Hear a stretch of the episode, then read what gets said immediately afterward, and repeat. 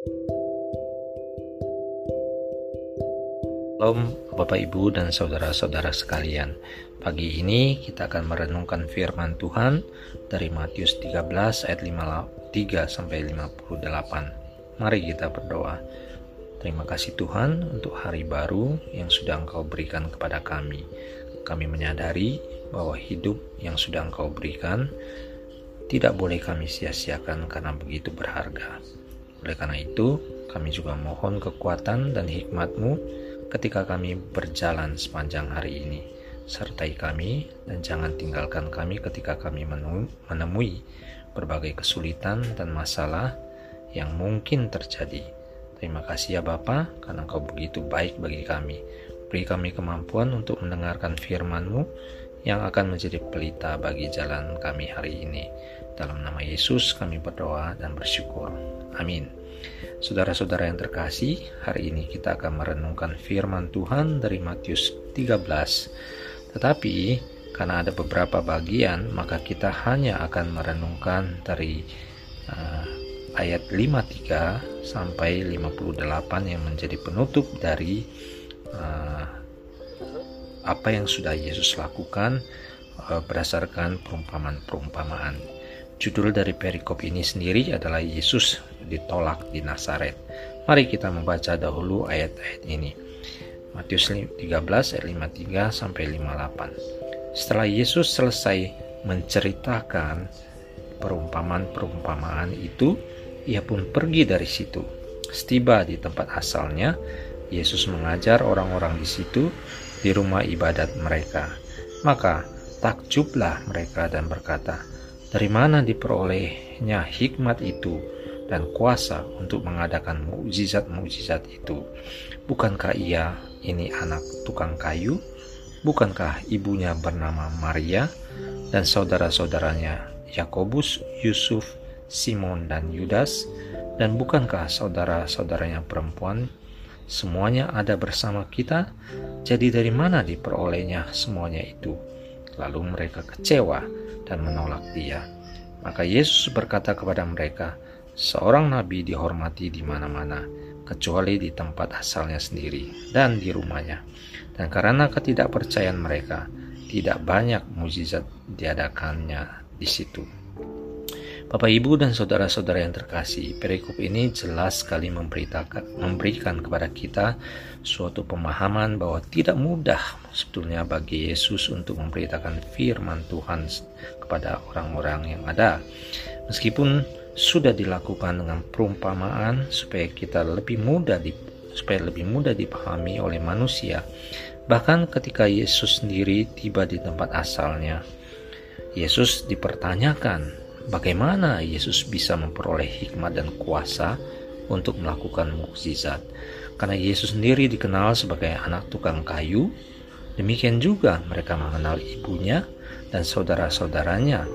Ironis memang, dan puncaknya bahkan Yesus pada akhirnya ditolak di kampung halamannya sendiri.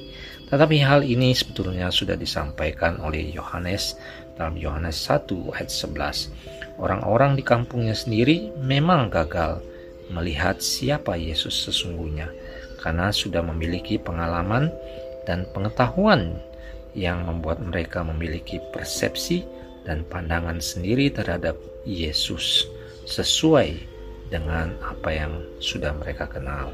Bapak, Ibu, dan saudara-saudara sekalian, Yesus memang tumbuh besar di Nazaret namun setelah Yesus mengajarkan berbagai perumpamaan dan mujizat, tetap ia ditolak oleh masyarakat di sana. Mereka merasa kecewa karena Yesus yang melakukan mujizat ternyata orang yang mereka kenal sejak kecil. Mereka tidak dapat menerima status sosial Yesus yang bukan dari golongan terhormat dapat menjadi seorang yang memiliki kuasa untuk melakukan mujizat. Karena itulah Yesus mengatakan, bahwa seorang nabi tidak diterima di tempat asalnya. Bapak, Ibu, dan saudara-saudara sekalian, di era informasi melalui sosial, media sosial, seseorang dapat dengan mudah menjadi sangat terkenal dan di like atau di follow oleh banyak orang, bahkan ribuan orang. Hal ini menyebabkan seseorang seorang yang dikenal orang banyak dapat menguntungkan karena ia memiliki jaringan pertemanan yang luas. Jejaring sosial itu dapat menolong kita saat kita membutuhkan sesuatu. Misalnya ketika ia membut ketika kita membutuhkan donor darah, maka mudah sekali untuk mencari donor karena dikenal oleh banyak orang.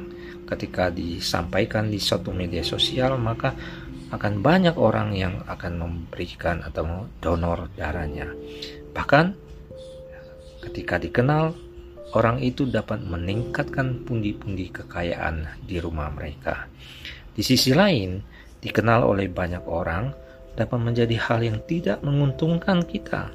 Yesus dikenal oleh masyarakat Nazaret bahkan sejak kecil, tetapi justru mengalami penolakan sehingga tidak memungkinkan bagi ia untuk membuat banyak mukjizat. Tampaknya penduduk Nazaret tidak dapat menerima kenyataan bahwa pembuat mukjizat itu adalah anak tukang kayu, tetangga mereka, dan mereka mengenal ibunya dan saudara-saudaranya. Bahkan saudaranya yang perempuan ada bersama sama dengan mereka. Bapak, Ibu, dan saudara-saudara sekalian yang terkasih, tindakan penolakan tersebut merupakan hal yang lumrah sebetulnya terjadi. Sebab pada umumnya orang akan menilai seseorang berdasarkan apa yang tampak di luar sesuai dengan atribut yang dimiliki seperti status sosialnya, ekonominya, keturunannya, relasi dengan orang berpengaruh, tingkat pendidikannya, gelar yang dimiliki, baik itu gelar pendidikan maupun keturunan dan lain sebagainya. Jarang sekali kita menilai berdasarkan kualitas pribadi dan potensi seseorang. Akibatnya, terjadilah penerimaan atau penolakan secara tidak masuk akal. Misalnya, dalam dunia pekerjaan, di mana seseorang diterima atau ditolak hanya berdasarkan statusnya, hanya berdasarkan agamanya, relasinya dengan orang dalam, atau hal lain yang tidak ada hubungan dengan kualitas yang dibutuhkan dalam pekerjaan tersebut. Bapak, Ibu, dan saudara-saudara sekalian yang terkasih dalam Yesus Kristus, dalam realita kehidupan menjadi murid Kristus di tengah mayoritas orang yang beragama Muslim seperti kita di Indonesia ini, maka penolakan tidak dapat dijadikan alasan untuk kita menyerah Apalagi kalau kita mau memberitakan kabar sukacita atau identitas kita sebagai orang Kristen. Kita harus bergiat, bertekun untuk berkarya maupun menyatakan iman kita, memberikan memberitakan kabar sukacita yang memang sudah menjadi tanggung jawab kita sekalipun kita ditolak. Ingat bahwa sama seperti Yesus, ia tidak berhenti berkarya karena penyakit kitalah yang ditanggungnya, kesengsaraan kitalah yang dipikulnya, bahkan kecelakaanlah bagi kita jika kita tidak memberitakan Injil atau tidak menyampaikan kebenaran kepada orang, maka justru kita yang nantinya akan dituntut oleh Tuhan. Maka Bapak, Ibu, dan saudara-saudara sekalian yang terkasih dalam Kristus, janganlah kita cepat menyerah hanya karena adanya penolakan.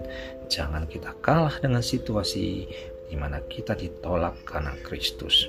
Sebaliknya, kita harus menang dengan cara menunjukkan kualitas kita sebagai orang Kristen.